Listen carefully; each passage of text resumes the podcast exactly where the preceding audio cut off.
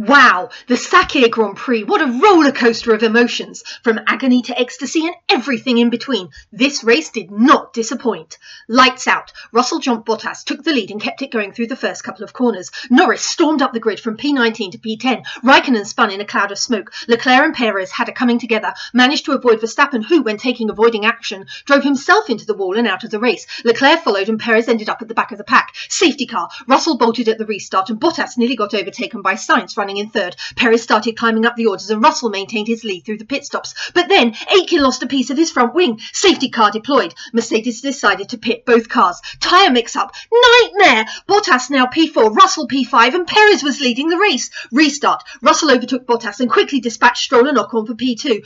Oh no! Slow puncture. Pit stop saw him back in P14. On soft tyres, he took off like a rocket, picking off cars one by one, ending the race in the points in P9. Perez won, Ocon second, and Stroll third.